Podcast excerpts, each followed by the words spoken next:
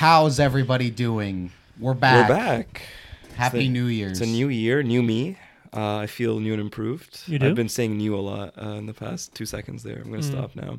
That's fine. Uh, should we acknowledge the elephant, the elephants in the room, or do you think they? that doesn't sound right. It doesn't sound good. There's like Sounds there's two elephants in the room. Yeah. that's not what I mean. what, what you the trying, heck what, is wrong trying with you guys? what are you trying to say?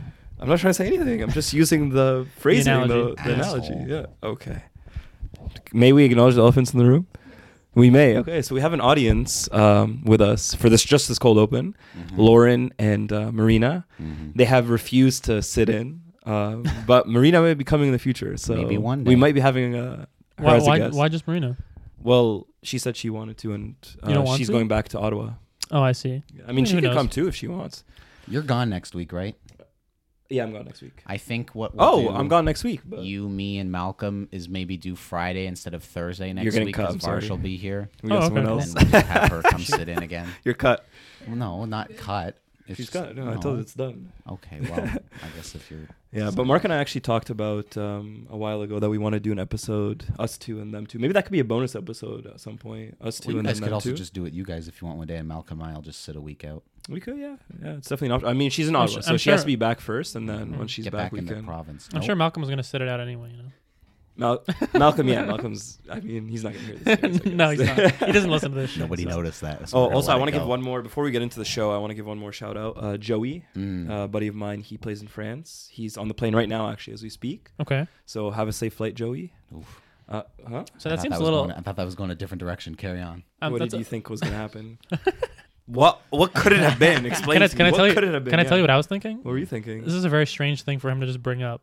Like shout out Joey. Oh, I thought he was Like, about why? to make a threat on his life and be like, you know, Like watch yourself. the type planes thing. over the the planes over the Atlantic, and it will be in the Atlantic in three, two. Yeah. Oh, I thought he was good. gonna pull some. Yeah, yeah, that's your kind of humor, right? Mhm.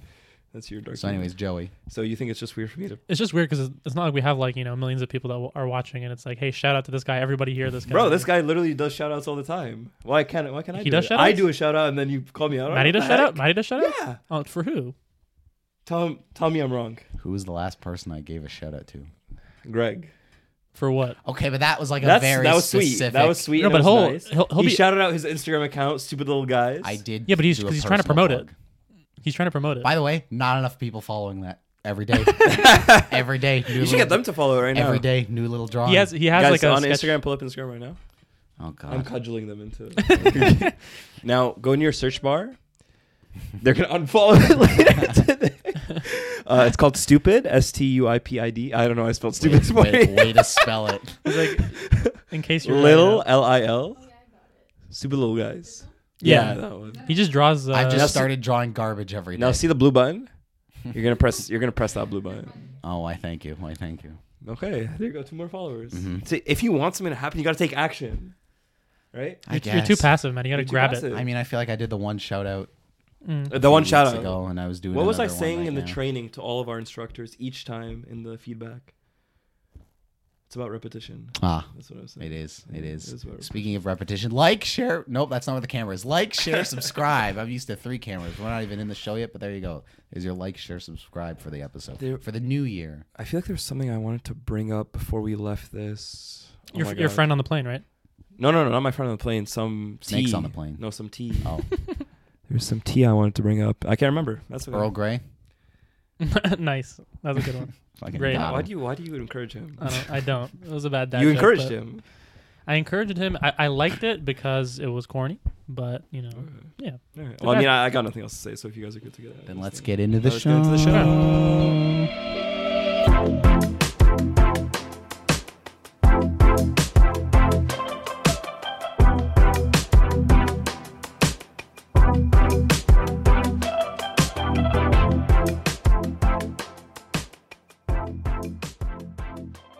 Welcome back to episode 43 of Wildly Adequate, the show about anything, everything, and usually nothing. It's a new year, bitches. Buckle up. Uh, I am one third of your host and crew, Mr. Matthew Urso, and I am joined by, as always, Patty. Mark. Malcolm is deathly ill and is not here today. You could He's- say that again. He's got like a cold or whatever. I don't know. You don't know about deathly, but Yeah, he's he's, he's fine. No, no, you could say deathly. He's, you could we could say it. Say it. Perfect. He may or may not be on his deathbed. We just don't have. Oh my the God. facts. Um. I'm, I'm joining you. Please do. wow. joining you. Yeah, I really hope we can get to arms The at some arms would be point. perfect. Um, we'll see what happens. Look forward to that and maybe the near future. Um, Patrick, I believe to start this new year. Well, I mean, what us better way away. to what better way to start the new year than to uh, bring up New Year's resolutions?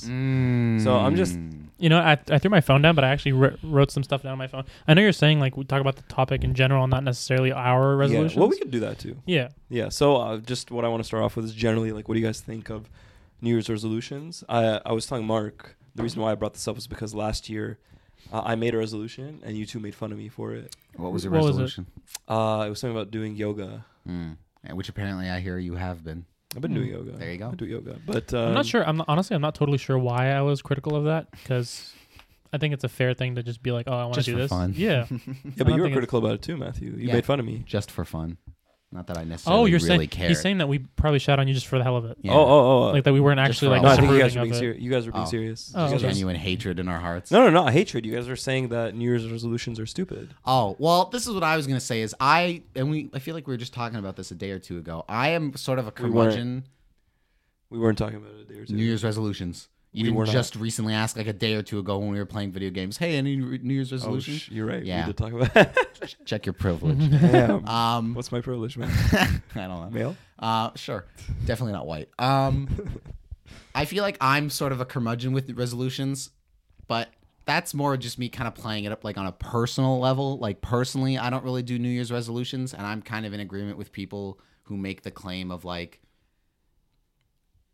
who make fun of people who make resolutions, you know, when it's in like September and they're like, my New Year's resolution when New Year's comes around is going to be like to go to the gym more. And people are like, why don't you just I've do never it heard now that. then? So people saying it in September. No, what I'm saying is people who don't people like saying like, "Oh, in New Year's, this is what I'm gonna do." people who yes, people who don't like New Year's resolutions have made fun of people who do them, saying basically like, why do you have to only set goals or resolutions Hmm. on the beginning of the year? Like, why not just do it whenever and you- like actually instead of saying you're gonna do it, actually start doing it like today. Like, why not?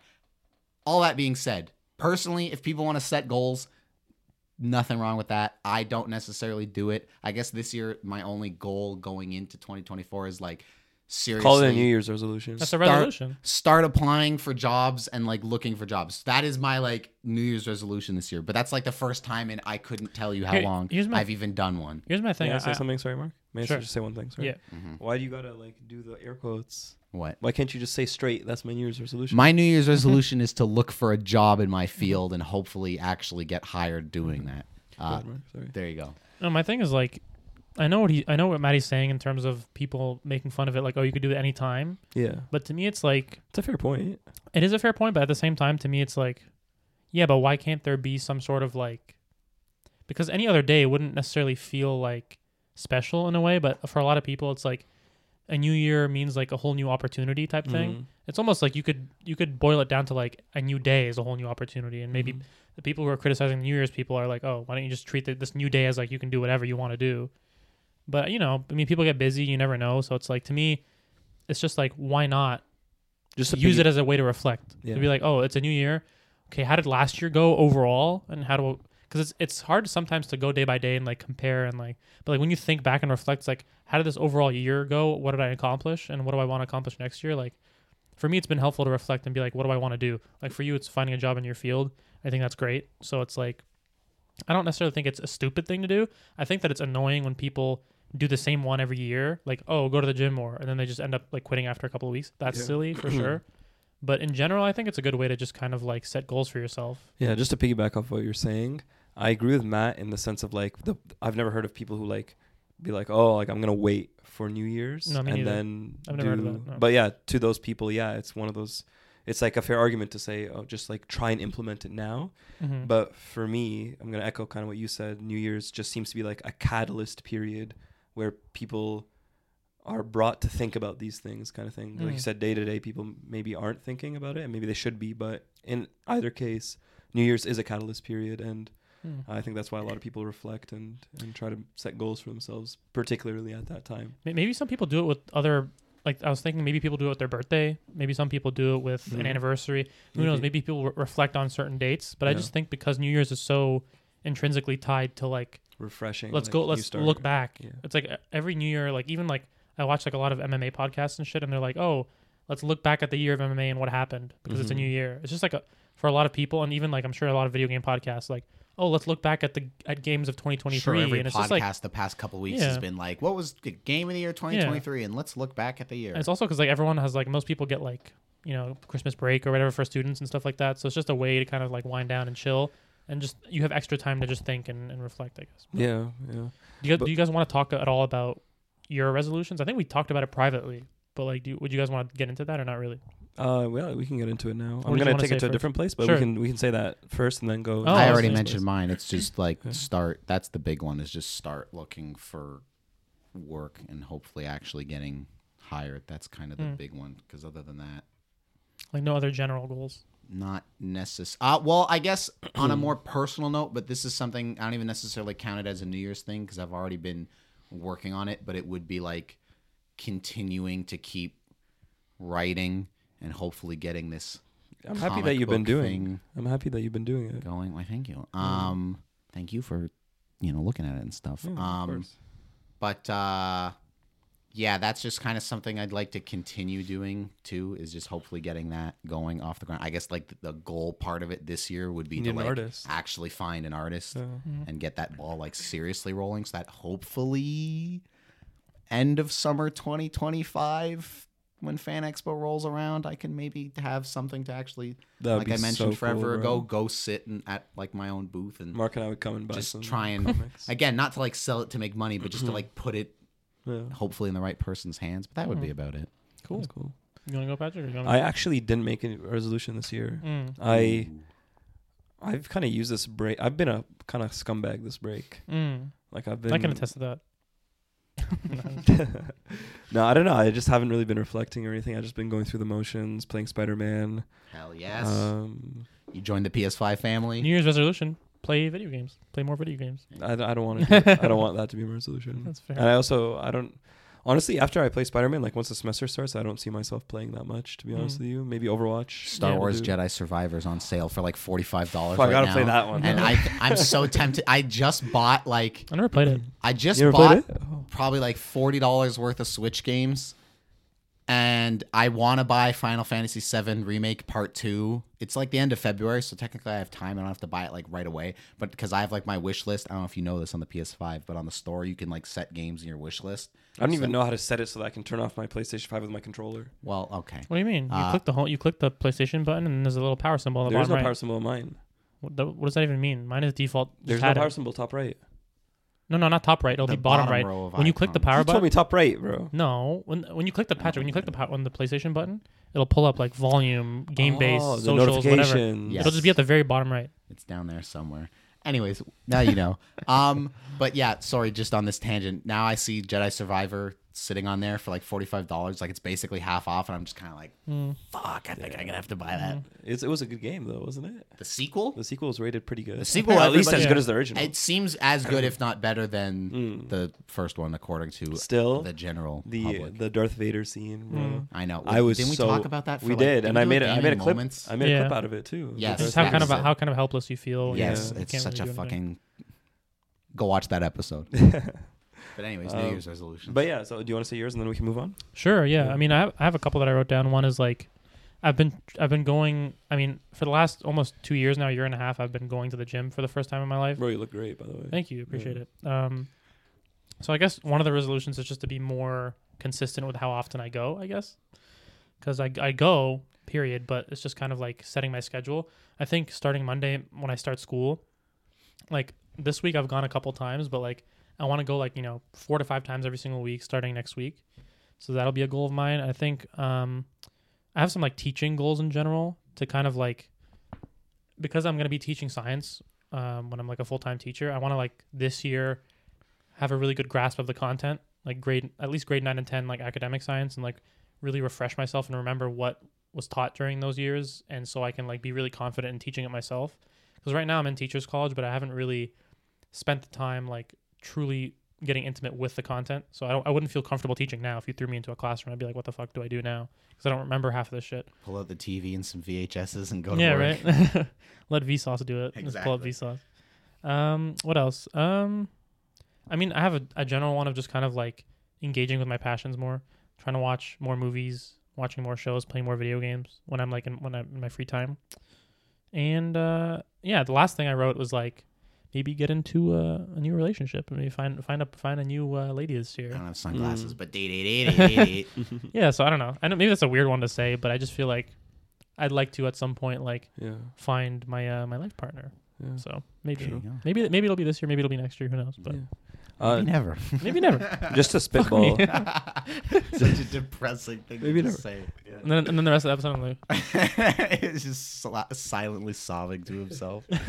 Just to piggyback here, I would say if I were to think about it, I think I'm pretty serious about joining like some sort of fighting gym. oh, dude, that, that so that's one too. I, I for think. I really want to for this year to like get into it and Honestly, eventually start sparring. I would you- say that's what I want to work to. when you come back, I I'm open to checking out the one that we are thinking about and actually seeing what the weightlifting room is like. Because Yeah. if the lifting room is like as good or you know in and around the same as the one I go to now, Yeah. I'll pay whatever it is double to like have lessons and stuff like that, and then also be able to go to the gym. Yeah. It's just like a matter of like It's a fitting matter that of sort the of setup. stuff. Yeah, and also fitting that sort of like how many times a week are we going to be going Yeah. for it to be worthwhile? Yeah, yeah, we got to sort it out. and then like with our schedules and stuff, it might be tough, but we'll we'll, we'll try to figure it out. yeah. And also do you want to say something? No, you finish your point because I have a little side note. I was going to say uh, sort of a resolution for the podcast. Mm. um not to belittle sort of what we've done because i'm pretty proud of what we've done so far i've like m- i was gonna say like our sorry had a little thing in my Hairball. throat there Jesus. Hairball. You- Um, you not to bro- projectile vomits everywhere. not to belittle what we've done like i'm proud of what we've done Mhm. but i was gonna say a resolution we can do for the podcast is trying to again push our limits to make it more professional Mhm. looking. I just I was and I talked to you a little bit about today. Like I have been reflecting over the past couple of days, and I think we can do more to like make it more proper. And I was even thinking about like different kinds of topics I want to do this year. And Oh, you're, sa- you're saying content wise, make it more. I'm talking about setup and content wise. I'm talking about both You know, it's Yeah. interesting because I feel uh, yeah, Mm. I, I- feel like when it, when it comes, sorry, it's okay. When it comes to like content wise, I've always felt like I've o- I've my wish for the podcast is for it to be as like fun and funny and casual as it can be. mm-hmm. and and when I reflect, I think like sometimes I feel like our topics are like a little bit too prepared or too like oh everyone's coming with like we have to talk about this. And like obviously we go off on tangents all the time. Like we've done it already today. Yeah, but I think in general like for myself at least because obviously it's like I can only control what I'm putting out. And the general idea of what I like to watch is people like spontaneously talking about funny shit and just being random and weird and interesting. Yeah, so like I, I want to push myself to be more like in one way more thoughtful about the kind of things that I'm talking about and in another way more loose about it. Mhm. Just to like not really have a set I have to talk about this. yeah, For me, it's I am in agreement with you of that. It would be nice to change the setup a bit. Not so much like the posters, the TV, all that stuff. I think is fine. But it's more like if we had a slightly different table, maybe different chairs, Mm. or like mini couches or some shit. I think like, I think the couches would be cool. even with Yeah, the it could be arm cool, yeah. here, like I like the idea already. Just playing with that arm, I would like the idea of just having it floating. It kinda looks thing. I just don't think it works with this. With the four of us, I don't think it necessarily works, but I think there is a way to do it. We just have to like play with it. But like, so the setup would be nice. Content wise, the only thing that jumps out to me is I think it was doing the bonus episodes we did, which hopefully you just watched all three of them over the past few weeks. But like the Game Awards one, the UTM one, and the one that I recorded today with my dad, it would be nice to like play with the show a little bit more. I was gonna say. I I, was know- gonna say. Sorry. Yeah. Well, I know what you were just saying about like not necessarily making it like super rigid, but like I don't know, it would be nice every once in a while if we had like a not even if it's just one topic, but if it was like one overarching topic that we each could make a topic out of. Like a theme. and then it was like a themed episode. You know what I've seen? Like I've seen uh, um the idea of like having like a bowl with topic ideas like we did before. Right. But like we could pick from it and then we all talk about the same idea. Or um we could even just test for fun, have like a side episode where oh, like the no topic episode where we all just come in and start talking and see where it goes for two hours. Yeah. Yeah, just Yeah. like the no shit. idea. I think that'll be funnier and more interesting than sometimes the planning potentially. Yeah. Or even just like what you were mentioning before, Patrick, about like you two doing an episode with the girls, or like I even think in my head like it would be funny one week to do one like I like I said, hopefully Varsha will be here next week, but it would be fun to do one like just her and I one week Mm. of just like a one on one like chat for like so just kind of playing Yeah, with yeah, like I agree with that. I know we've yeah. had guests and stuff before, and we'll continue to do that. You know when it's when it happens, kind of thing. But just like playing around more with like how the like, structure of the show or what it is, or like also doing things like you know still doing the Instagram clips and like hopefully maybe at some point in the spring going to like uh, Guelph, like we had talked about, like doing another university episode. Yeah. I think would be a lot of fun, and especially now that we kind of have a slightly better understanding of how to like fix it from yeah. the first time we did it. I was gonna say we have an option as well um, for the university one. I was gonna bring up Guelph. We could do, uh, sorry, in the spirit of playing with the structure, like playing with the show, we could do an episode in the library where it's like, um, or like a quieter setting, and like we're talking with people, and it's like, um, they have floors and like areas where it's like open, like you can speak, so it's not just quiet study, and have sort of the episode there Hmm. or part of the episode there even like we can because part of my worry is i think i got lucky getting us a spot at Mhm. utm and i don't think malcolm will be as fortunate at guelph Mhm. getting Right. a spot um I know I know at York there's like podcasting rooms. that's right there is actually one at utm as well Isn't there a way to just go to like? The thing the is i don't know p- if we can set up outside anywhere But that's what I'm saying. Isn't there a way to just go to like the public part of a university campus? Because a lot of university campuses and college campuses, you could just like walk the grounds. But to, but to me yeah what, you can just walk the grounds but to set up and have something you need permission but to me what's I guess. but- we, but I feel like even that we would just have to reach out to the school and just be like, hey, like one of us is Like, currently can- going here. One of us went here. Like we've got two alumni basically, and we just want to kind of sit and like do our thing for a couple hours. My Yeah. thing is like, don't get me wrong, like it was fun doing the episode, but like, what's the purpose of going back to a public university space? Like in terms of the ep- like the episode, like to do like another one of those episodes just like have like a mix up. because have like Just, a mix mix up. it I, I li- like watching it back. I enjoyed it. And I, Yeah, it was an- and, it was like an doing it. Like I had a fun. Yeah, me time too. I think it would be part mix up, part like not that it necessarily worked with the UTM one, but also a part of like, is there any way to drive any sort of like viewership Oh, or spread the message engagement? Like, thing. is there any way to Mm. increase that That's by right. doing the university things? Maybe, maybe not. Like I said with the UTM one, it didn't necessarily like blow the fuck up or anything, but um, yeah. So I don't know. It would be that's just to me the thing of like, yeah, maybe change the setup. The actual physical set Yeah. of what we do, and then just you know play around with. I it. would I would love for all four of us to have individual beanbag type chairs. we're not necessarily laying down, but it's like we're chilling like slanted a little bit, and like one here, one here, one here, like four of them, Yeah. and then like we have four cameras, and each individual person has a, or maybe we can do it the same way, like two and two, whatever. Mhm. But Yeah, we'll have to see. And One, once once this table is gone, to be honest with you, we're gonna be way less restricted, in my opinion. This table is huge. it is very Yeah. big. You know what I'm saying? Uh, but anyways, I want to move on to sort of the statistics related to New Year's Mm. resolutions. Okay. So there's four broad categories here. How many pe- people make New Year's resolutions? Can we play? Can we play a guessing game? We could play a guessing game. There's how many people make. I don't look. What are common? What are common New Year's resolutions? Okay. How many New Year's resolutions come true? And the last category is why do they fail?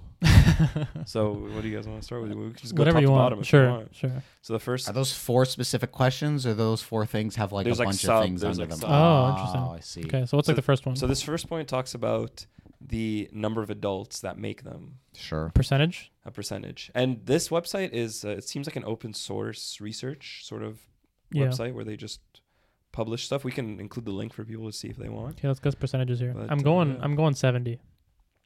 Yeah, I'm in a similar ballpark. I was gonna say like 65. Okay. What is So it? 38% of adults Wow. will at least will at least make a New Year's resolution. That's weird phrasing. While these resolutions often don't pan out, most adults head into them feeling positive. So 81% of the 38 feel positive. Of that group, 86% of men feel confident that they'll stick to their goals, and 79% Sounds of women about feel right. confident. Mm. What was the women's statistic? 79. Yeah, men that are men are sounds- more I was gonna overconfident. say, yeah, it sounds like men, all right. Be like, fuck yeah, I can do it. And women being more realistic of Mhm. like, we'll see what happens. This next bullet point is asking about Gen Zers Mm. and Gen Z is what our generation. our generation. Yeah, are we Zoomers technically? What what That's uh, a horrifying thought. What um is before us. what what's like the the, the range of years for Gen Z? 1997, I want to say. So we just made the cutoff. to So we, 2000. we're almost we are almost Gen X Yes, or is millennials? because I think it's millennials millennials. is before us. It's millennials. How many before us? Two or just one? one, and then boomers. I think. So what's Gen X? And boomers. What's Gen, Gen X X, is younger? After us, I think. No, there's got to be something else in there. There's no way it's millennials, boomers, us. I don't know. There has to be something be else. Gen. X is after boomers, I think, isn't it? Or it? is Gen I X think old, so. older? Oh, okay. I don't know. This this sounds like some astrology type. shit. I don't know what the fuck's I'm happening. getting a little scared here. Yeah, I'm confused So and the- scared. My this- fight or flight is activating. This next one's asking the percentage of Gen Zers who feel pressure to make resolutions. Mm. 40%? Oh God, yeah, I would say like maybe like high twenties, twenty eight. Nearly 40% of Gen Whoa. Feel, All right. feel pressure to make a resolution. This is likely the reason why there are so many failed New Year's resolutions in the first place. Additionally, men, so 35% of them, feel more pressured than women, 28% of them, to make yearly goals. Interesting. Um, this next point is asking about parents that make New Year's resolutions. Mm. Okay. What percentage of them make? Um, fifty-five.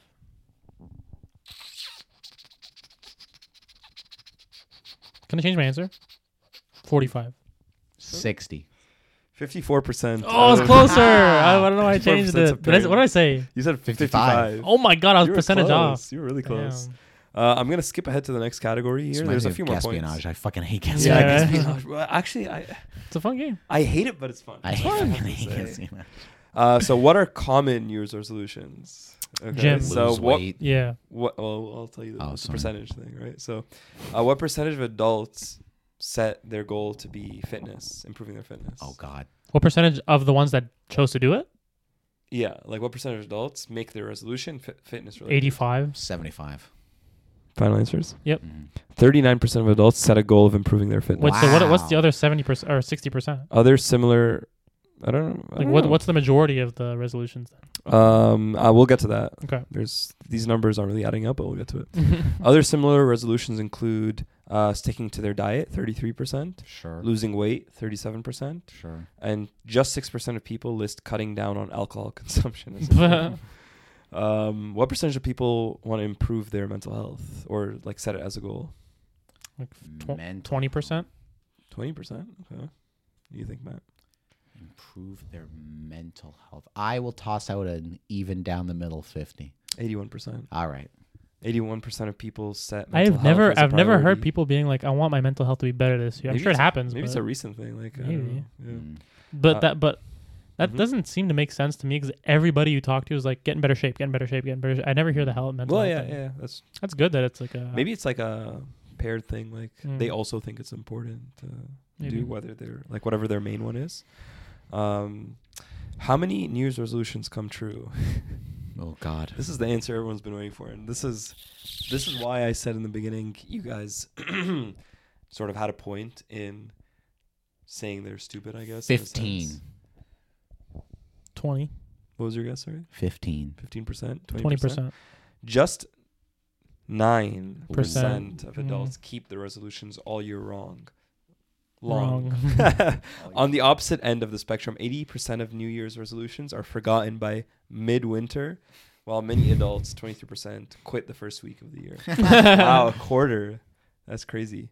Um, we have um, a few other ones here that I'm I'm just gonna skip ahead to. We've been we've been on this for a little Yeah. bit. So the last topic here, the last uh, category here: Why do New Year's resolutions fail? Mm. So, what percentage of adults will not follow through on a resolution? Um, it's 90, 92%. percent It's just about the opposite of that percentage. Um, it says, watch out for Fridays. That strangely, a lot of people give up on their resolutions on Fridays. Interesting. Um, okay, what percentage of goal setters forget their resolution by February? Oh God. Forget it. For just forget it. Forty-five. Sixty-two. 43. Uh-huh. Oh. 43% of people forget by February. Um, and the, the website's trying to comfort them. I don't know why. This is normal. the excitement of the new year wears off, and people simply become distracted with their Hey, duties. You're good. Some tips to Don't keep worry New Year's about it. resolutions include planning out your goal, making your goal specific, and not Mhm. making too many. Mm. You go. Um, Cool. Duh. No, I'm kidding. yeah, But yeah, that's sort of just some of the stuff I wanted to Some make salient. stats. And uh, yeah, so if we're cool, then I'm good too. Yeah. uh, There you go. New Year's resolutions. What sounds like we should got some good ones. comment your resolutions Please. below. I'd like to see some. Exactly. Please. Uh, and you better stick to it. You better stick to it. Le- honestly, Lemma, if you comment, but listen, if you forget it by February, it's fine. But 40, also- 43% of people do. But so. also, we will come and find you. I mean, we forget can we it. can hold her accountable. That's the thing. So Lemma, be ca- like Sure. be wary if you She's in our orbit. she's in our orbit. We'll find Okay, you. cool. Yeah. Okay. Cool.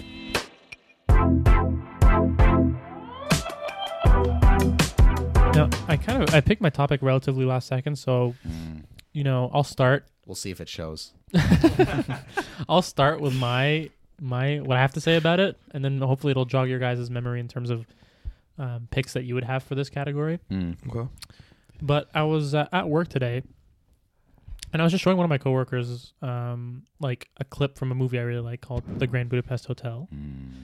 and it was a clip of um, the main character Zero and his love interest Agatha. Agatha, and it was just like a really sweet scene where they like kind of fall in love, and he's giving her this poem. And so then I was thinking like, what are some of our favorites? Favorite like on-screen romance, cou- or on-screen couples? I'd say.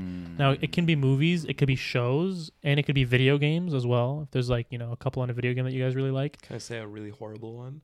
oh like oh, we can also go bad as well. Yeah, Can I say that? now? sure, yeah. Just because it's so salient to my mind right now. Yeah. Michael Scott and Jan Levinson. From the off from oh the my office, God, bro. They make her Jan Levinson Gould. no Gould though. She got Oh, she got divorced, She got that's right. That's right. Drop the Gould.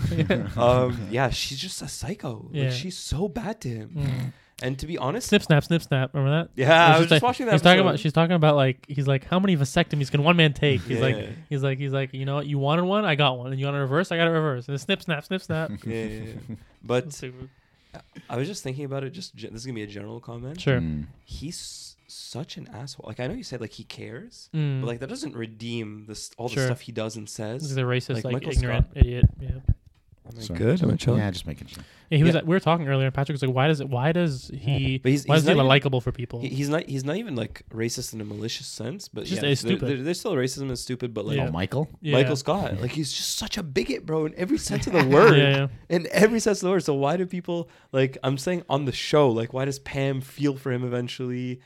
Maybe she's the same. Why same. does way. Dwight I thi- respect him? I think it's. I think ultimately, like I to said, a it's, fault. like ultimately, even like, I just honestly think he's he just loves everybody there, and he like really really cares about them. So I think Yeah. ultimately, like, even if he's not great at his, he- he's he's a good salesman too. Actually, there's a He whole is. arc about him being like a great salesman. Yeah. But I think in general, I think it's like people are annoyed by him, but at the end of the day, like they love him. He's mm-hmm. lovable. Like Yeah. he's like he's because he loves them and he's not being malicious. He's not purposefully an asshole. He's just kind of stupid. Yeah, I mean, ev- eventually, like very early on, you see that it, like he doesn't understand He doesn't. Yeah, yeah. like What what, he's saying. he's doing and what he's saying in a Sure. sense.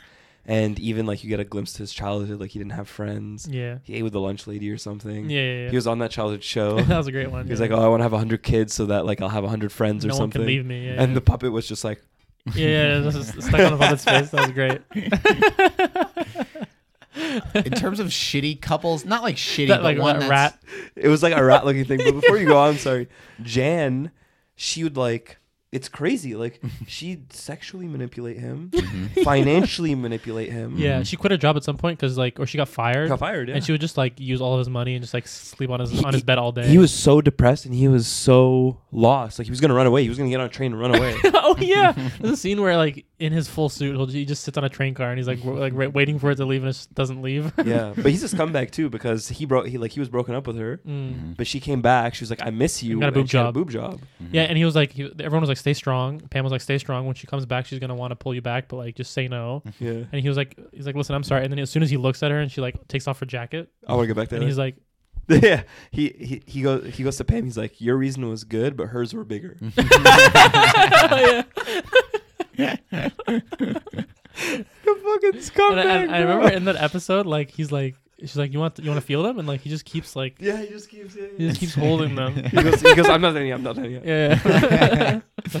respectable. Oh, Um, in terms of romantic couples, one that immediately jumped to mind that's not like one of my favorites. Sure. Like it's not like a necessarily a good example, but it just makes me laugh. Is uh, I guess both movies, but specifically the original Top Gun.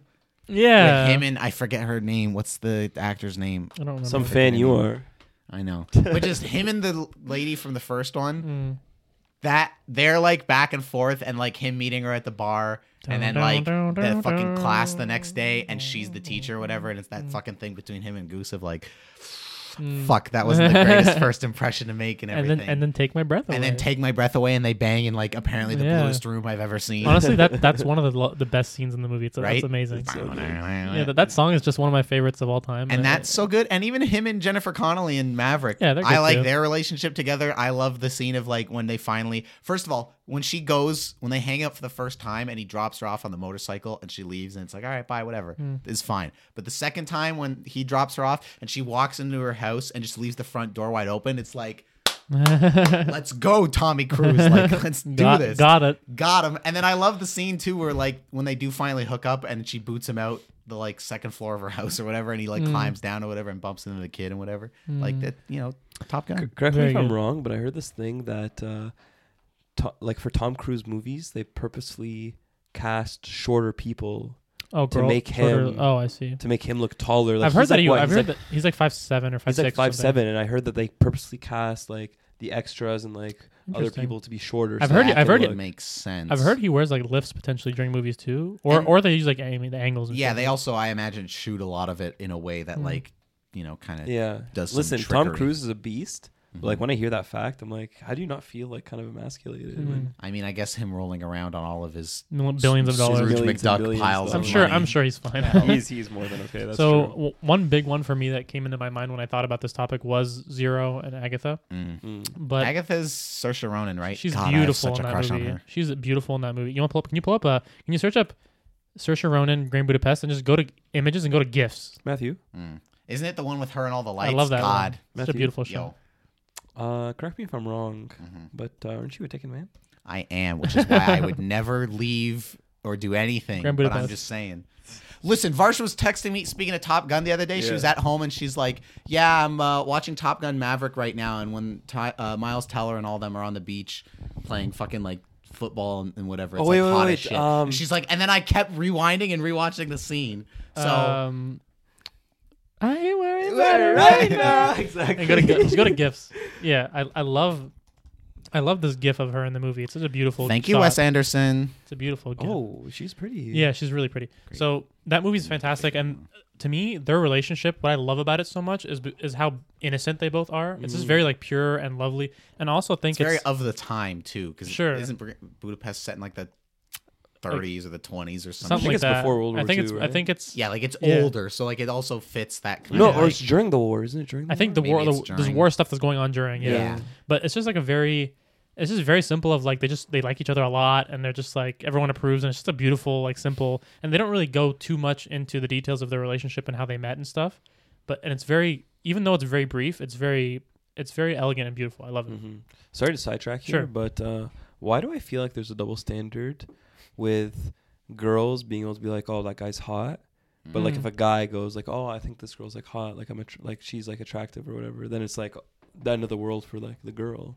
Mm. Is there a double standard? Like, you're, would sa- you you're, guys you're okay saying you're saying people are more harsh on guys when they're like oh she's cute or vice versa that they're more harsh on guys? Like, Oh, if your girl went up to you and she was like, "Oh, like Brad Pitt, mm. Love him," and then Varshan- you were like Megan Fox, like she's like so hot. Varsh and I aren't really like that. Like we'll tell, like she'll tell me every once in a while, like, "Oh yeah, that actor's so hot," or whatever. Or even that movie. Um, her and I are gonna hopefully go see it at some point. That Anyone But You movie with Oh, Glen Powell and, and Sydney, Sydney, Sweeney. yeah. Like we both basically said to our- each other, like, "Yeah, we'll go watch that movie, so I can look at Sydney Sweeney for two hours. and you can look at Glen Powell for two hours." Kind of. He's thing. an attractive man. He's I a good-looking say. dude. He's more attractive than I think she's attractive. I- I when people do the a picture? fan casts, uh, he's the in Top Gun Maverick 2. He's the asshole. oh the blonde to dude Miles yeah Teller, okay I know him, I know I know him. him I mean, I'll just say it really quick. The fan cast, make him fucking Cyclops in the X Men. Just he would be great but I think He would Sydney be good. Sweeney Or make more him a Green Lantern in You James is? Gunn's I think so. Okay. He's a Uh, it's it's not far and away by any No. stretch, yeah. Honestly, Miles Teller is great in, in Top Gun Maverick as well. He's He a good looking boy, I'll the tell you mustache. what, with the stash. That But yeah, body. so that was one of them, and then the other one I wrote down was, um, what's his name? Uh, Ryan Gosling and Emma Stone in La La Land. In La La Land, I was Mm. gonna say that, but they but they're divorced. They get divorced. At the end of the So- movie, they end up splitting up, and like That's yeah, why I didn't spoiler want to alert. say it because But- like But to me, their It's just on-screen the beauty chemistry, of it. yeah, and the on-screen chemistry was just fantastic it was between so them. good. The banter was felt really natural. They just like the way they would joke around with each other and how they they were just they meshed super well. Mm-hmm. So I think the way they compare to like the Grand Budapest couple of Zero and Agatha is that it's less brief, it's more intimate, and the movie's about their relationship in a Mm. sense. So it's like you see more of the everyday interactions between them and stuff like that. So I think it's beautiful in that sense. Mhm. And even though it doesn't work out, you know, it was beautiful. It's beautiful because it happened, Ge- type thing. Generally speaking, like as a movie, when we first sat down to watch it, and someone said it was a musical, I immediately kind of just like Me too. I I, remember, kind of like hissed a little bit. bro, like, we was started and we were both like, I think me, you, and Malcolm were like, oh, We're just like, oh, we don't want to do another musical. but the but the movie played, and honestly, it's one of my favorite movies. Me too. It's It's the easily chemistry. a top ten for me. by, by the end of it, probably. we were all like, that is one of the best movies we've ever seen in our The, lives. the chemistry between the two leads, like you said, Hmm. the The music like, was the catchy. The music was catchy, like the realism of sort of the back and forth of their sort of situation. It and just their like, lives you- individually their changing. lives individually. Yeah, exactly. Like it just made you care for them, and I was in for the ride. And not to mention that visually, it's stunning. And and, and part of me also thought like, are they gonna like? Can they make it work? Mm, like mm, throughout the whole movie, you're sure. like, can they make this work? kind For of me, it wasn't. I remember watching it for the first time in the theater with my mom and just Yeah. being like so immediately and just the same thing of like I really don't fucking like Mm. musicals. And other like I always say, it's like Nightmare Before Christmas, uh, Phantom of the Opera, and that was basically it for me until like La La Mm. Land. Um, and I just remember watching it for the first time in the theater and just being so immediately like in love with it. Of like this is fucking awesome and the music's like so good. And Damien, blah, blah, blah, Damien blah. Chazelle's just fucking Damien Chazelle's so beast. good, and it was also because part of what got me in the theater in the first place was like, oh yeah, the guy who directed Whiplash. Like, I'll go see Yeah. what he did next. Although I still haven't seen Babylon.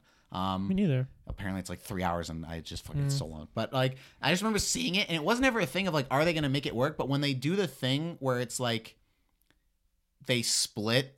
And she goes off to pursue the acting thing, and you aren't really sure what happens to him. And then when they do the like five year later thing, Oh, I'm that's like, oh, that's crazy. dude. And then when it's her at the house with the different guy and the kids, I was like so Dude, the- devastated. but when they go, when they're walking around LA, her and her new husband, and they go past the club, and then he's like, oh, this place seems cool, whatever. And they walk in, and she walks in after him, and it cuts the fucking sign. It's the sign she drew for Sebs, him, yeah. and it's Sebs with the music note. I'm like, Yeah. get the fuck out. And then that final thing where they're in the fucking club together That and they look. do that whole like five minute scene of just like them together and like what could have been. Obviously, Oh, it's like dude, played up because they're fucking on like heartbreaking. they're on like sets and there's like background dancers, Yeah. so it's like obviously like kind of a dreamlike version of it. But then when it like all that happens and it's like I remember sitting there watching, being like, "Oh my god, yes, she's gonna leave this fucking guy," which is such a shitty thought to have. But it's like she's gonna leave this fucking loser, I don't know, Mhm. and like you know share custody with the kids or whatever, I guess, and she's gonna wind up with Ryan Gosling. And then it's just the fucking cut back to the club of like him done playing the thing, her. Or when he stops playing and her sitting there, and then it's just that fucking That's there. no wonder she won Best Actress that year. But it's that fucking look they have between them and just that no words, just a little.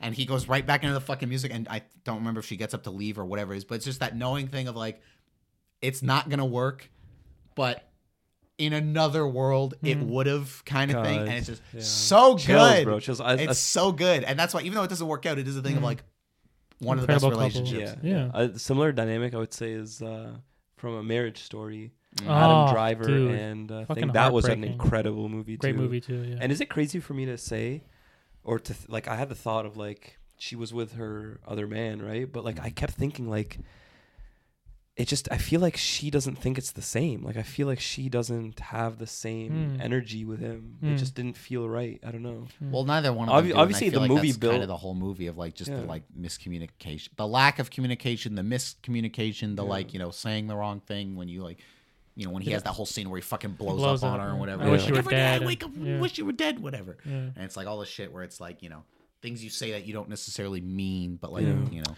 I, I'm gonna raw. I'm gonna throw out one video game one because I, I love video Oh. games. Is um, uh, Nate and I Elena. knew you were gonna say Nathan Oh, Elena. Yeah, they just have a very like fun banter heavy relationship and in the fourth game especially they deal with a lot of like him pursuing this stuff that he's not supposed to be pursuing anymore and he, he promised that he'd give up Mm. And her being hurt that he broke that promise and, and keeping it from her and all this stuff and them trying to like mend that and there's a really beautiful scene where you're driving in, in the car. Remember that with her? Mhm. and like this like soft piano music's playing and you're driving through the field and it's kind of like you've both she she flew out and like you know kind of caught you in the act of going treasure hunting and all this shit and so it's like it's like a really those they go into their relationship a lot more in the fourth game and it really flushes out their relationship more because in the first game it's like they get to know each other it's fun it's like funny whatever in the second game they like you find out that he's like with chloe like kind of hanging out with her and like elena's not in the picture and then they like run into each other again so it's kind of like always a little bit passing and like cute. But then in the fourth game, it's like really like profound, and I They're like it a lot. it. And then they sit and play Crash Bandicoot together. Yeah, I Be- love that. Be completely honest. Okay. Mm. Who's hotter, Elena or Chloe? Chloe. Without It's a doubt. Chloe. You know what it is? Sorry, Elena. Chloe for sure, but I think it's almost like Chloe's like the black cat though to like sure. Yeah. Elena's. Mary Jane. it honestly She depends on like she's the sort of like the more like fun but the like good girl versus the kind of bad- dangerous and like yeah. you really he really shouldn't be with Chloe Which like makes he it should more- be with Elena but it's that it's the black cat Mary Jane thing of like every time Spider-Man's with black cat Felicia's it's like so- you really shouldn't be doing this dude Mm. but also like it's really hot and fun Yeah. but like you know you should be with MJ I, I think if the I think if they looked exactly the same, same character models, and you flipped it, and Elena was like the one that was kind of a badass, and like he shouldn't have been. I think we would have felt the opposite Really? if if Chloe acted and was written as like a good, respectable, rational, Sure. Like be- you know what I'm saying. Honest, the tan, like I'm pretty attracted. The dark. I think you're you're, you're dark skin. Dark Uh, skin not, not dark Aussie skin. A dark girl. hair. Dark hair. dark, and dark features. I'm Yeah. more into the dark features. Yeah.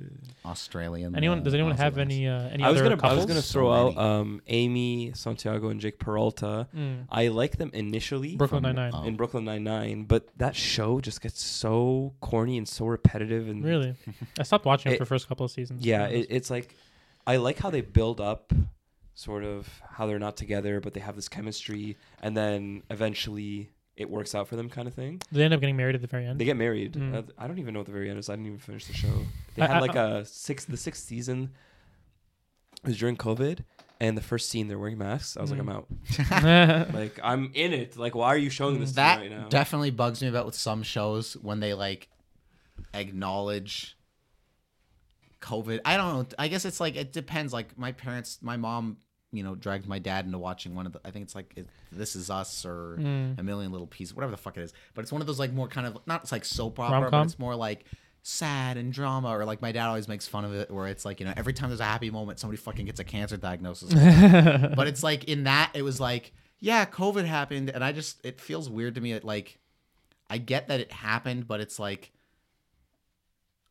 i don't there know could be a way, there could be a way to do it, but like i think there's a way to do it like even when my Mm. parents were watching shameless and like the one of the last couple seasons like was around covid and like that kind of dealt with it but that also felt that to me it worked where i don't know like not that i ever watched it but like if i was watching fucking succession about like you know all these like rich spoiled assholes have you heard of and that then show? like You've never heard of Succession before?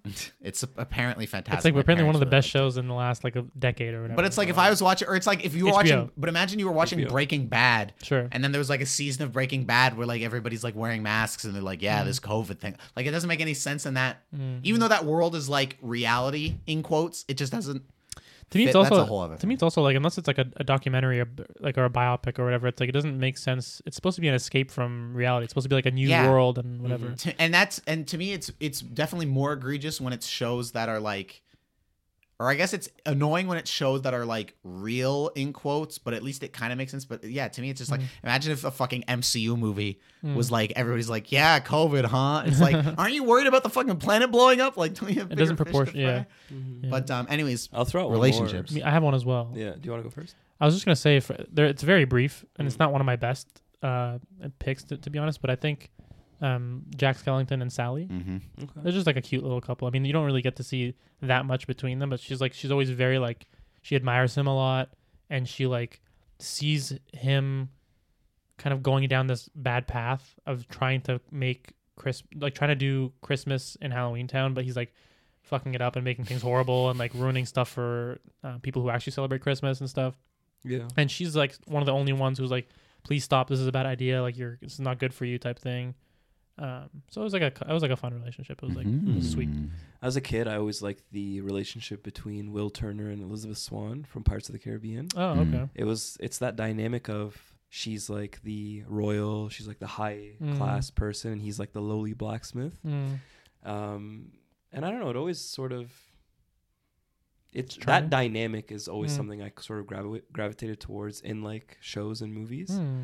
Um, and believe it or not, I feel like Egypt is a pretty sorry. It doesn't have to be being closer, but Yeah. more just like Pointed. pointed. You I, know? f- I feel like e- not I feel I know Egypt has sort of like a class based sort of setup there in a sense where it's like I was there a couple summers ago and I don't know how this debate broke out but I was talking with my cousins and we were headed to uh, a resort um, doesn't matter where uh, What's the exact uh, location? Let's let me put the longitude, longitude and latitude uh, coordinates. No, so we were talking about okay, like who would you end up with? Like, would you be okay with like dating uh like a waiter, or like would you be okay with like getting with a Mm. waiter, marrying a waiter? Or, um, I don't know. I can't remember what exactly. I didn't say waiter exactly. Who did I say? Garbage man. I don't know. Just some occupations that are like not perceived to be as like prestigious Sure.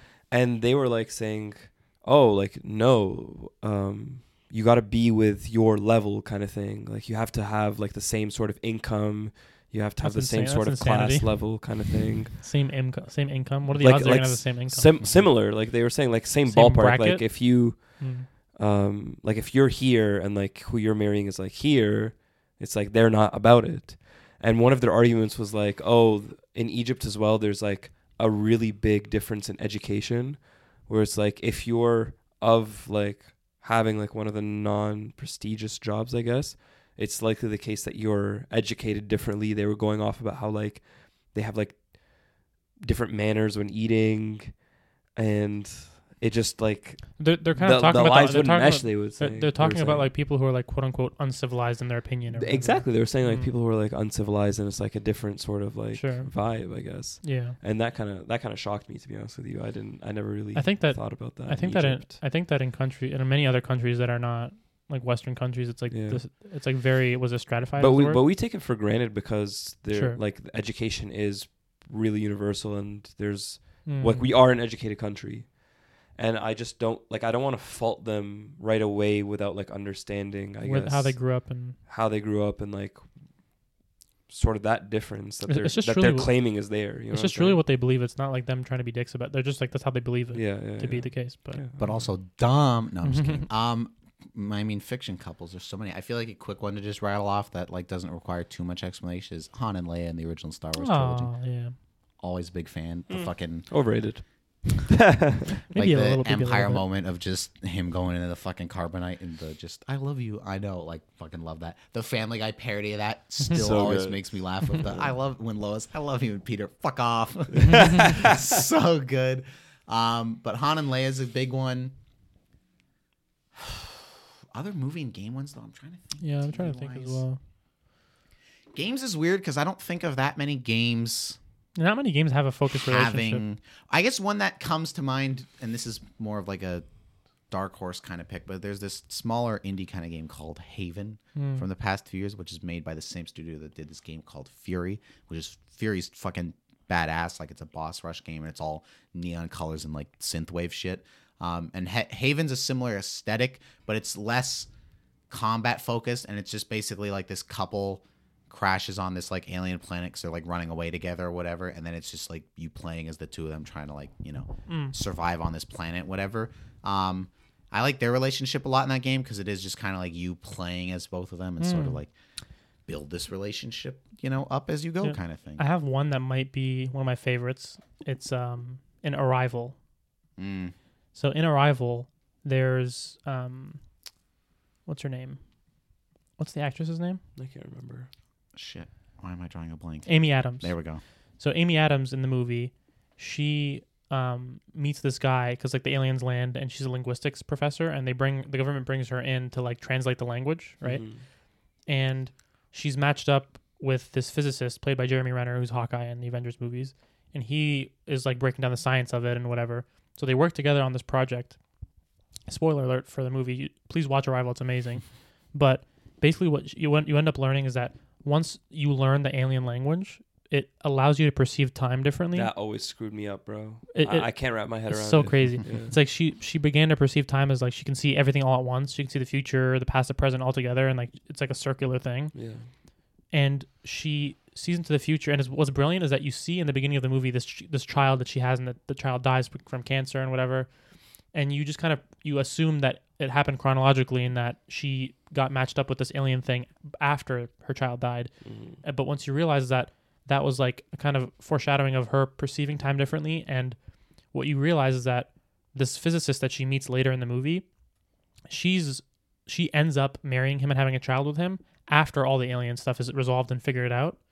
And basically, she knew that she's going to be with him and that she, they're going to have a child, and the child's going to die. And she ends up making that decision to be with him anyway, even though she sees that future and that Mhm. horrible, that horrible demise of her kid Yeah.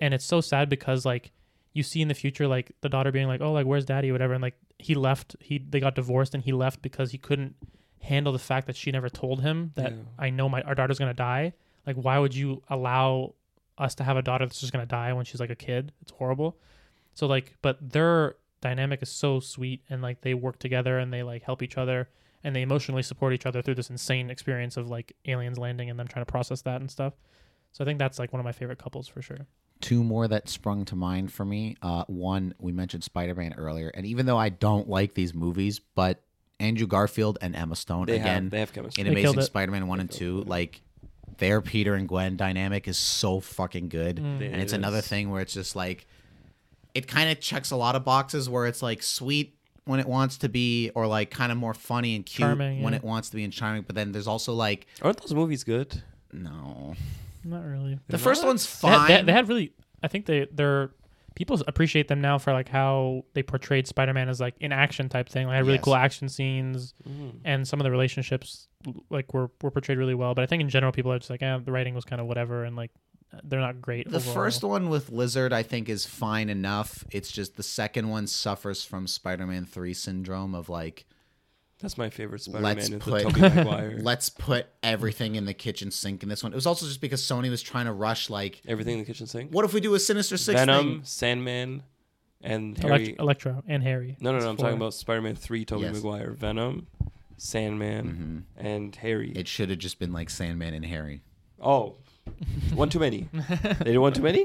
I think so. It, it just makes Spider-Man Three feel like it's got to. Don't get me wrong. I have a soft spot for Spider-Man Three, but it just makes it feel like kind of more like messy than it needs to be. And Amazing Spider-Man Two is way worse of that. Of like electro you get Electro, so it's like okay, fine. you get harry You kind of get Rhino, but not really because he's not in the suit for the first so five weird. seconds. And then they neck at the tease you with the trailers of like he's gonna fight Rhino, and then it's literally just the final thirty seconds. He goes to fight Rhino, and it fucking cuts to black. So it's like, thanks for edging everybody in the audience there. But it's like, so you kind of have Rhino, but not really. You've got Electro, and then it was like, we're going to introduce Harry and also give him an entire Green Goblin. I didn't like Harry in that movie. Yeah, in the movie. And then it was even just the thing, thing too when it's I don't remember if it's the post credit or just like at the end of the movie when Harry's like in jail and that like mysterious guy in the fucking fedoras like walking down the hallway leading up to his cell and you see like the vulture wings behind him hmm. and then the Doctor Octopus arms behind him and like one other thing. It's like why are you like trying to shoehorn in all this shit? Amazing Spider-Man 2 has problems. But Emma You know, Stone you know who else and had? Andrew Garfield Great work together and relationship. it's great. You know what other movie had a lot of villains that you didn't say that about? Uh, No Way Home. no Home. way home yeah See, here's the thing with No Way Home, though.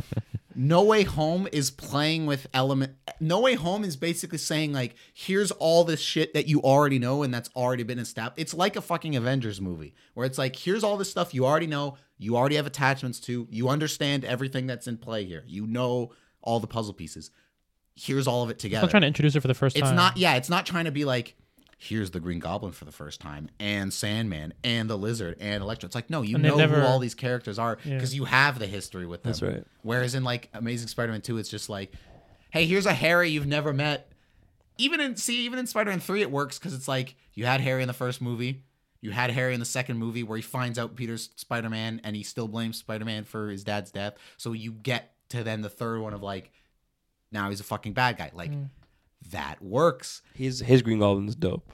The new Goblin thing. The- Yeah, his Green Goblin's. I wish he had a better design. yeah the suit seemed very forgettable the suit was always very just basic like it was just neck down. It was like the black Yeah, whatever basic. he body had the suit. visor and then like the, face green. covering. Yeah, it was like a ski But- mask thing with. but I Willem just wish Da- they gave him a cooler look. But Willem Sir Dafoe, Willem Dafoe's was so memorable that like that like badass like big smile. People still to this day little- aren't crazy about his look because Oh. people have kind of always made the joke where it's like it's like he's wearing a Power Ranger suit suit or something. It's it's definitely a little cheesy, but to me, it's more. It's just more memorable. Memorable to me. I just like that Green Goblin's one of those characters that's hard to do sure. the look in live action and i feel like that's a good way because again amazing spider-man 2 where it's just like i forget that actor's name but it's like here he is but he's like fine the whole movie and then his green goblin look is again some like just generic looking like And his armor face is all thing, fucked up. and it's like his hair is messed up and his Yeah. Mm. skin's pale and it's like Can you search up the Spider-Man three one? Oh the new goblin New Goblin. Yeah, I just Spider-Man think yeah. I think Matty was like Matty was saying it was like just mainly black and it had like he had a, like a so he had like a lightsaber looking thing. I like too. the sword. I like the three blades plop, uh, popping out of the side. All that stuff I'm cool with. I like his kind of more like Yeah, narrow It seems surfboard like it seems like a glider. basic like spy looking. I don't know. It's all right. the like his tool set and what he uses is fine. The mask is like cool, cool. but it's like Can you can you search up uh Willem Dafoe's Goblin? Willem Dafoe Green Goblin. Yeah, Whereas to like me- to his me that's Green cool. Goblin, I That's like cool. the look of. And what about the third? And what about the Amazing Spider-Man one? Let's look at the one more. Oh, I don't even remember that one. I think he, they just fucked up his like he has like a, like he had like weird shit on his face. Yeah, it's just like oh, his hair's. Ugh. messed up That was and, not- like, that was like not it's, but it's just a dude. I mean, the glider's kind of cool, but I'm like, it's just a fucking dude in like green laser tag armor. Like, it's not an interesting design, and that's what I'm saying. We're on the right, where it's like that's him the whole movie, and it's like, oh, and now his hair is messed up Mm. and his fucking skin's pale. I'm like, all right, I guess that's he was he was a he, he was handled very Goblin. poorly in that. He movie. was, yeah. that was just lame as shit. Um, Anyways, the other one I was going to toss out game wise, and I feel like this could be applied to a lot of games, but I will specifically give a tip of the cap to Hades because I love that game. Um, because it's like a roguelite and a romance game or a dating sim, like all wrapped up into one. A lot of the relationships you can make as Zagreus in Hades are like memorable to stick out to me. And this is kind of just a broader point, I guess, I'm making about video games that let you pursue like romancing options with different characters because there are some games like that that I think of or that come to mind of like the relationships are more special than they would have been in like a movie or show or whatever and this is just the power of games because it's like I actively Hmm. pursued that like whether it's a telltale game or I'm sure some Quantic Detroit Dream become shit, human. like Detroit yeah or who farted I did not. because it smells like shit in here right now Oops. and that's all I have to say about this Tommy Perfect.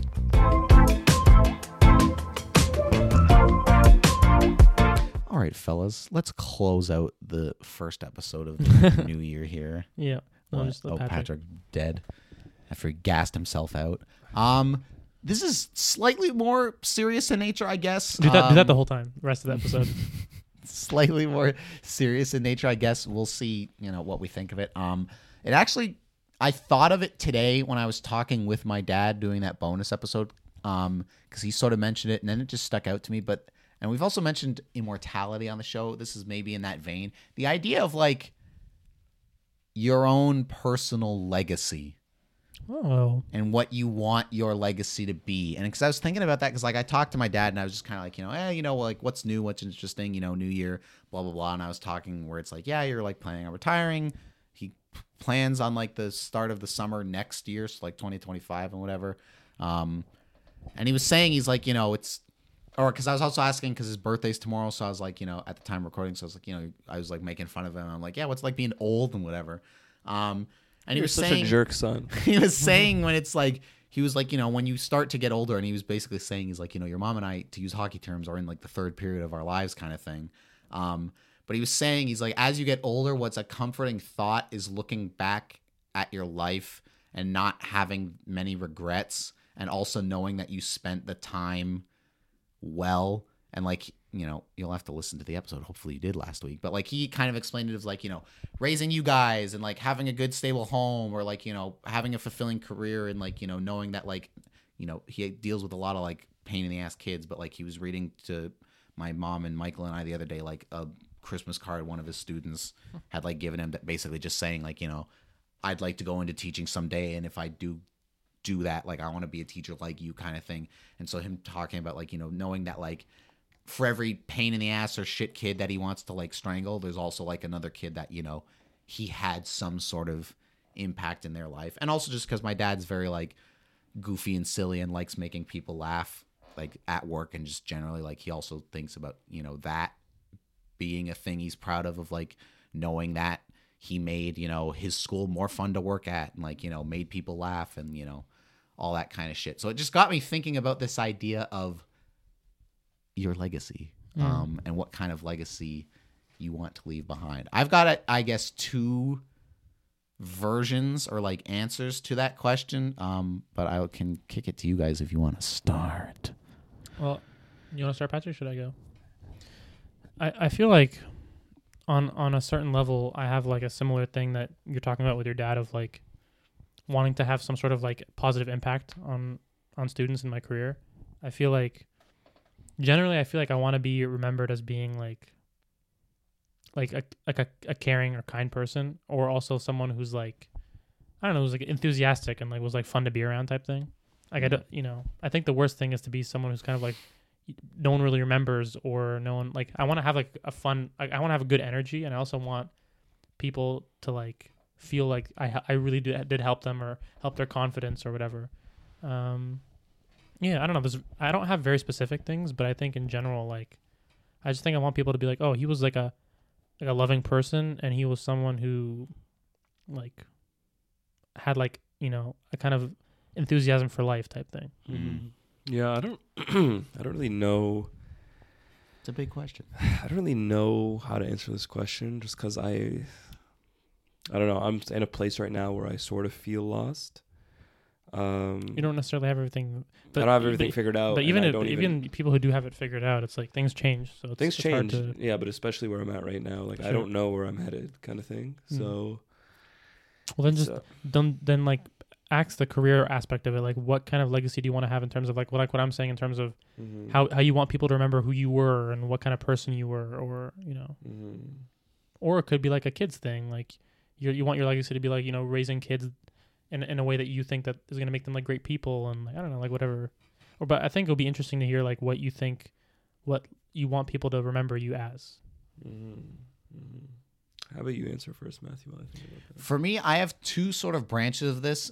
The one that I think is more unique to me, not broadly speaking, but compared to you guys, is the more like career artistic side of things. Or like content you've created. Sure, where it's like because you guys aren't in fields where it's like I could be famous portfolio? someday Oh, and like, you know, remembered for like this, you know, legacy and body of work and whatever, where it's like that is not obviously a guarantee for me, but it's more kind of in the wheelhouse and it is something I think about. I've always kind of had the belief that like there's a part of me that thinks in every artist there's just the slightest bit of narcissism You gotta have you, gotta have you gotta have like, delusion at some point. You know? wants to have that legacy. Like they want to basically have something left behind that they're remembered for so Mm. that they kind of live on in that sense Mm. forever. Even if they don't actively like say it, I've just always had that belief about artists where it's like sure you want to make your movie or make your music, but there's always a part of me that looks at it it's like but there's got to be like a 5% part of you somewhere in your head that's like and it would be really cool if like this lived on forever kind of thing and like you know this is what I was remembered for. Mm. Um, and I don't say that in a negative way because I'm the exact same way, which is why I think about it. To me, it's not so much a thing of like, obviously, if I became like super famous and it was like 50 years from now in some fucking film school when they're like, yeah, and what are some of the greatest directors of all time? And people are like, well, Scorsese, uh, Coppola, uh, Urso, uh, fucking Greta Gerwig, Agnes Varda. Like, that would be great, obviously. Um, but it's not necessarily the goal. I've always looked at it more in a sense of like if I was ever at the level of like a Scorsese, awesome, great, not gonna complain about it. But I would be content with like a Kevin Smith level Mm. kind of thing, which I always kind of use him as the reference point of like Kevin Smith is popular and famous and a celebrity and all that, but like he's not necessarily like A household name. a household name, but it's like the people that like him though Love him. love him. And I kind of think about it like that. I guess I also tie it more to like comic books specifically, where it's like, you know, Alan Moore's not the most famous name out there, but it's like he will, and Alan Moore's, you know, old now. Like he's got to be in his 70s or 80s or something. Like he's getting out there. But it's like Alan Moore for the rest of his life. Some people will point to like, oh, League of Extraordinary Gentlemen. Most comic nerds will point to like he did Batman Killing Joke. But it's like he will, for the rest of time, as long as comic books are a medium, be remembered as like, that's the fucking guy that wrote Watchmen, which is like to comic people the fucking holy grail like graphic novel kind of thing. So it's like I look at it more like that way where it's in a professional career setting. Yeah, it would be cool to be like, you know, famous and blah blah blah and whatever. But it's like I would take the You want your niche. I would take the smaller level of fame, but the more dedication, I guess. Mm-hmm. as opposed to like- like super widely known, but like generally people are apathetic to. Like I don't need. I want like again comic comic books for example. If I could spend the rest of my life writing comic books, awesome. And if I had like a following and a fan base and blah blah, blah whatever. But it's like if I only had one book that broke through and was this like mainstream hit, considered a classic, great thing, whatever. Everybody loved it. That to me would be enough. I don't need to be like hits after Scorsese, hits after- like yeah. hit after hit after hit. Like I would take my kind of like not like to say like a one hit wonder, but just like have a kind of catalog of and a body of work that is good and stands up for itself, kind of thing. But maybe one of them is like you know special. special and a big thing. And again, I just think of it of people I'm a fan of, where it's like, again, a name like Robert Kirkman, for example, will be Walking Dead. remembered for the rest of time as Walking Dead Invincible. And he's done a ton of other comics. I love Firepower. I haven't started reading Outcast yet. Um, fuck, there's one other book of his that I like, Oblivion Song. Like he's done all this cool shit that's good and awesome. And like you know, to comic nerds, it's like yeah, he's done all these really cool comics. But it's like he will always be The Walking Dead. Walking Dead Invincible. Like those will always be his things. And so I kind of look at it that way in the professional branch of my answer to this question of like that is a legacy I hope to have. Even if I don't get the one big hit, it would just be nice to like when I'm gone have people who read comics or watch movies whatever I end up doing or both whatever the fuck just hopefully even if it's a handful of people like you know in the low thousands or whatever but just to have that like oh yeah like i read this one book that some guy from like 20 years ago matthew did or whatever and it's like to me it's a special comic even if it's not like some widely known thing so in terms of career making art all that that is the one aspect of my legacy I hope to have. Uh, the other one, which I think is more relatable to everyone, is the more interpersonal legacy.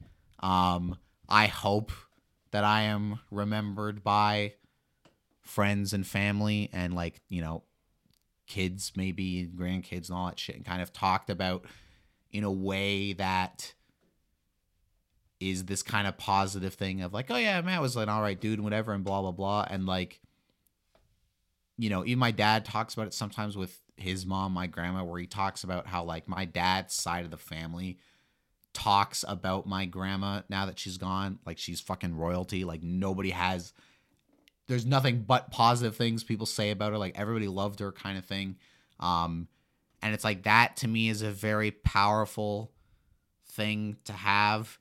Um and even like other people where it's like, you know, great grandparents I never met or like stuff like that that like my parents will talk about that they kind of like live on through my parents and me to some extent and I think about like my grandparents and my parents for sure like will have that kind of legacy within me and you know again hopefully if I have like grandkids and all that shit or kids I mean um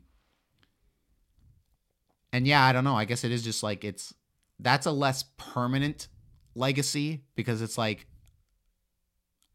I know my parents, I know my grandparents.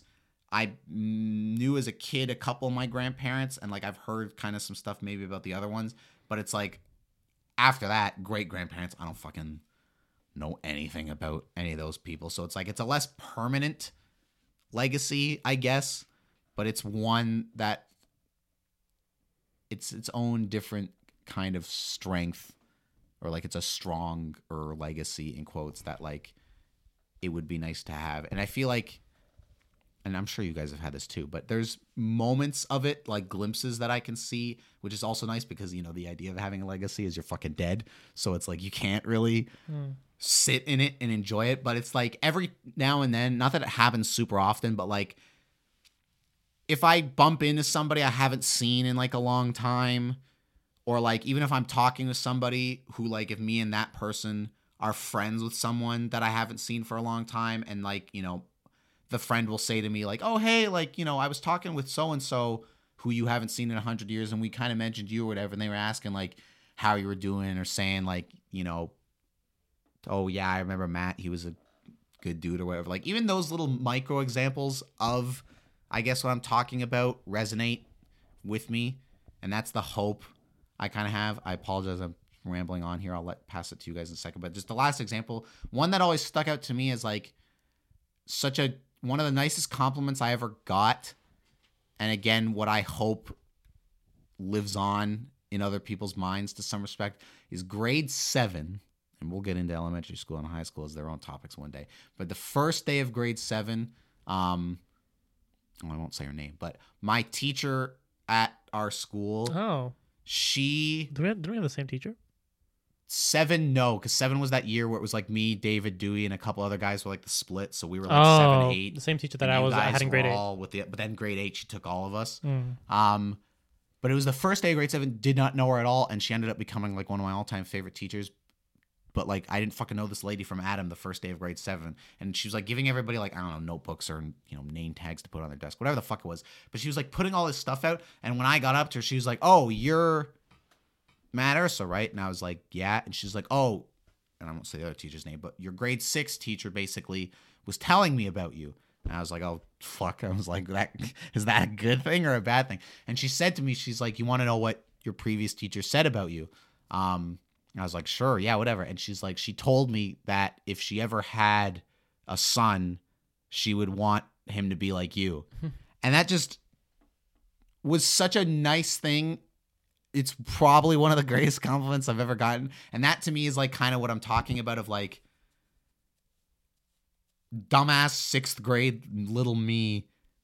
Not saying it still does, but in that moment lived on in my sixth grade teacher's head enough to her to like tell my seventh grade teacher that and then have it, you know, get back to me. Um, so there's a certain just fulfillment in that. And maybe it's a little narcissistic and Oh. egotistical, I I guess. I but think- there's a certain like, you know, it's not so much that I I don't know.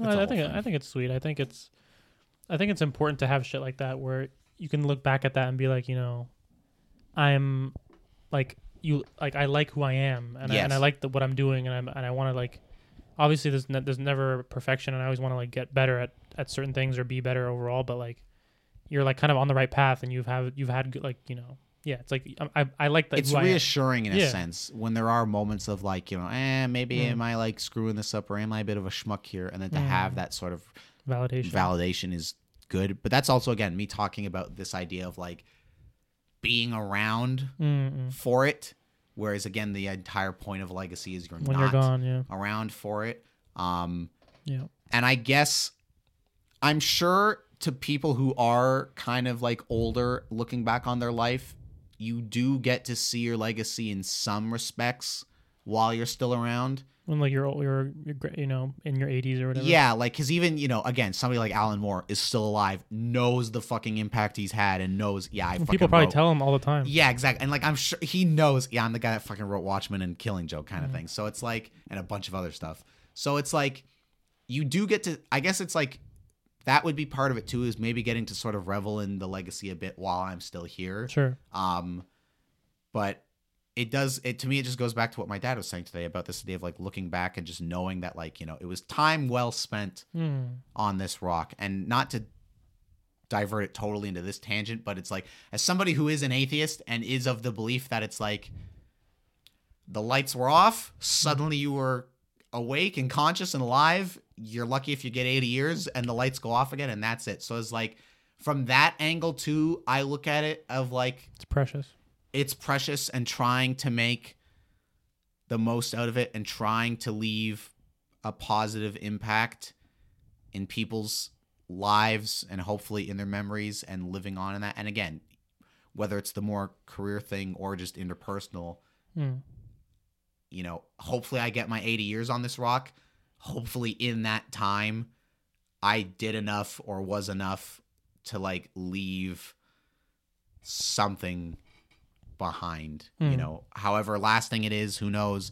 However widespread it is, whether it's just my friends and family or it's fucking, you know, a million people who are like, that guy's writing comic, whatever he did was fucking awesome. Like, whatever it is, just to have something Yeah. is, I think, Uh, something I am hoping for. Well, before I want to hear what Patrick has to say, I just want to tack on one thing that I've been as you were talking, I was like added on something that I is like an all encompassing thing for me, where I feel like when it comes to my personal career and then my like relationships in my life and my personal life, I feel like ultimately what I feel like I want my legacy to be is like a good communicator, like someone who was like a generous communicator and someone who would like give people like I would I would really listen to people and give people the opportunity to talk and like have you know my point be made clear and then also just I don't know I just want to be generous and I want people to feel like you know he always gave me the time of day and he would always want to listen and he'd always want to have like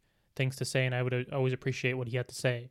So I think like when it comes to like teaching for example, it's having an impact through my teaching and through my words and then in my personal relationships it's the same thing. So I feel like if I had to just tack on that overall logo, it would just be like being the best communicator I can be, and then pe- people thinking, you know, I, I liked hearing him talk, and I liked having conversations with him, and like you know, it was impactful in a way. Mm. Yeah. I guess I'll break up what I'll say in the same two manners that you guys did. Mhm. So career wise, like I said, I'm you know, I'm not I don't have everything set. So it really depends on where I end up. But as you guys know, sort of the goal is getting into clinical psychology, becoming a clinical psychologist.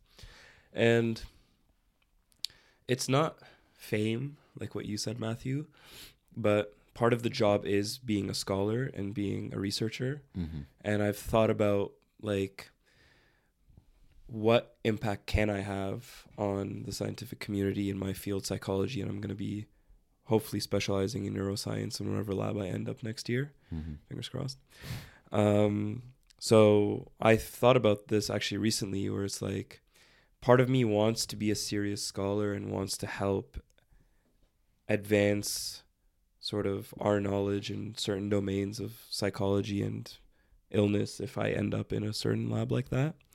But on a more, I guess, attainable level, because it's really hard to be a serious scholar and it's hard to produce meaningful work.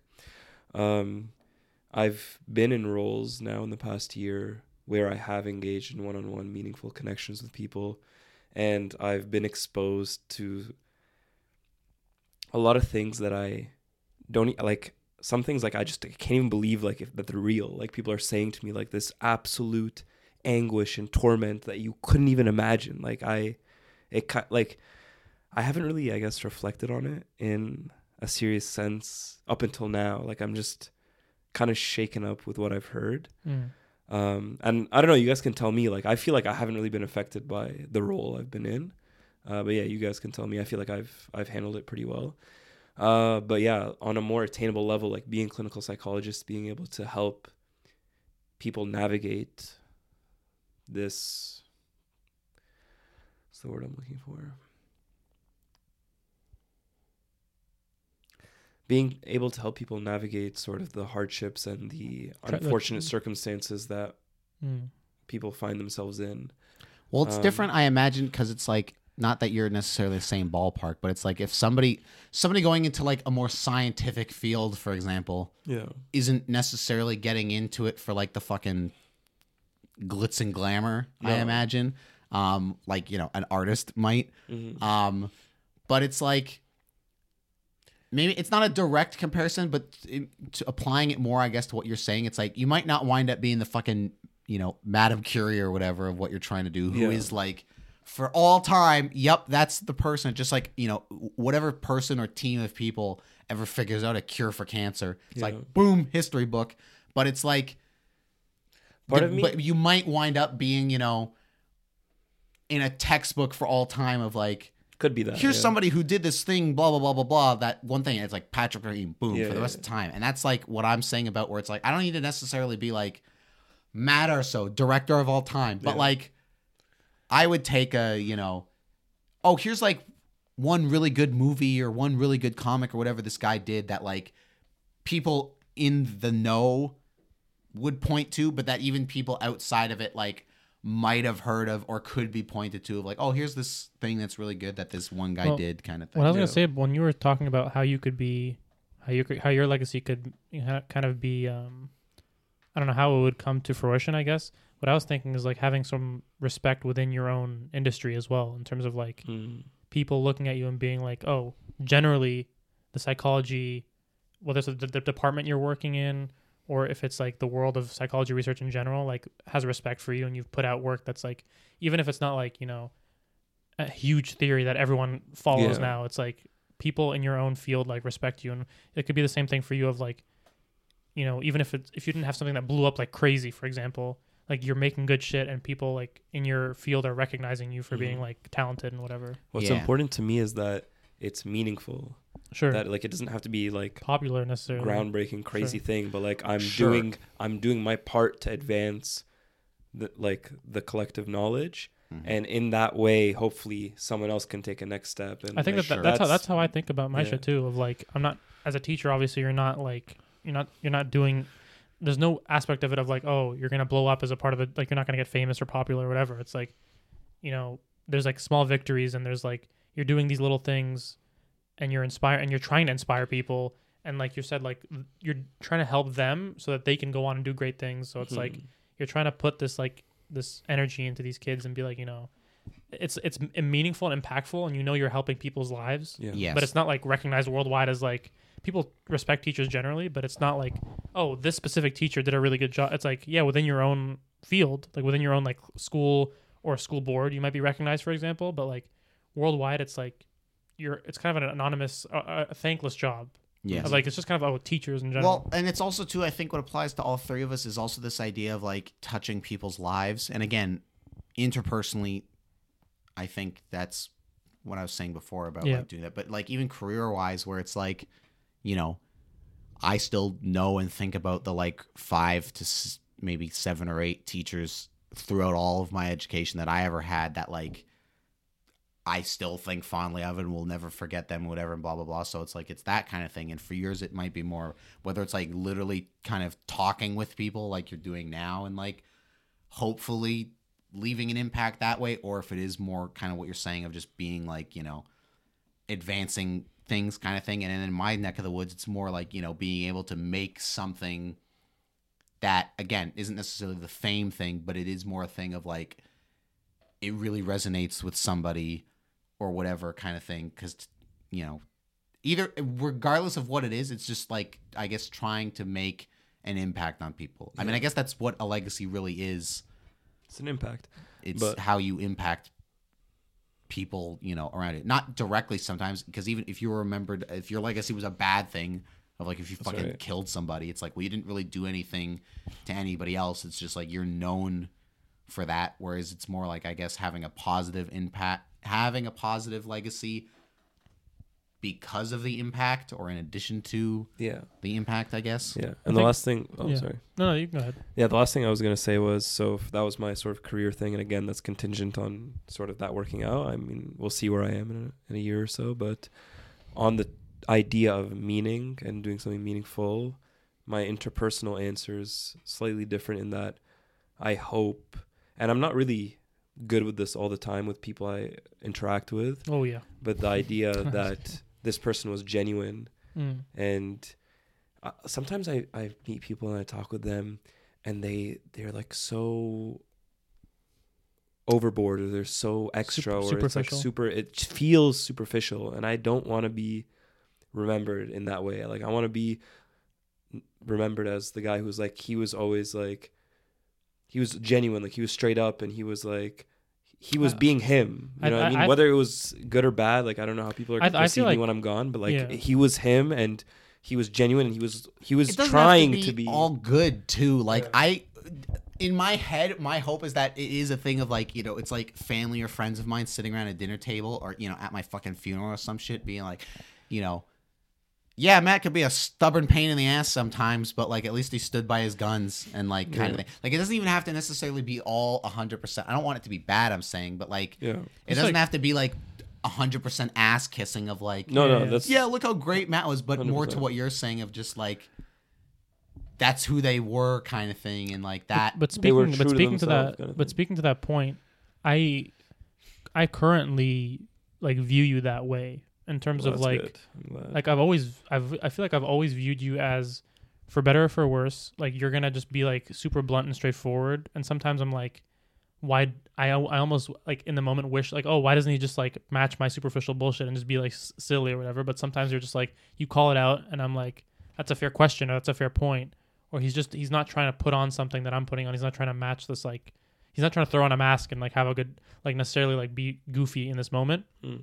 It's his natural personality to just be like very straightforward about it or um and not necessarily always like sometimes we'll, we'll goof Yeah. around and shit obviously but like I think in general sometimes it throws I could see when you're talking to other people it might throw them off cuz they're used to other people just like playing along with their superficial level conversation of like pretending to be fake excited or Mm. you know what I'm saying like yeah. people talking to each other about their lives and like they're not being like they're just kind of being overboard with it like you're saying it's like a little bit super it's a little bit artificial Artificial. That's a Sure. good word. There so go. so i think like i've never found you to be that way and you you never like try to fake being a certain way around I try not to. I really try not to. yeah so I, I don't know, but I, I have to admit sometimes I'm when I'm with people who I'm not really familiar with. but that's normal I It's it's normal though. I know. but like like what it's Matty like the saying social norm. Like you have to like on a certain level on yeah. some level but then like even what Matty was saying in terms of like the people who are closest to you your family and your friends and, Yeah. and your loved ones and stuff um, at the end of the day i think if you continue being who you are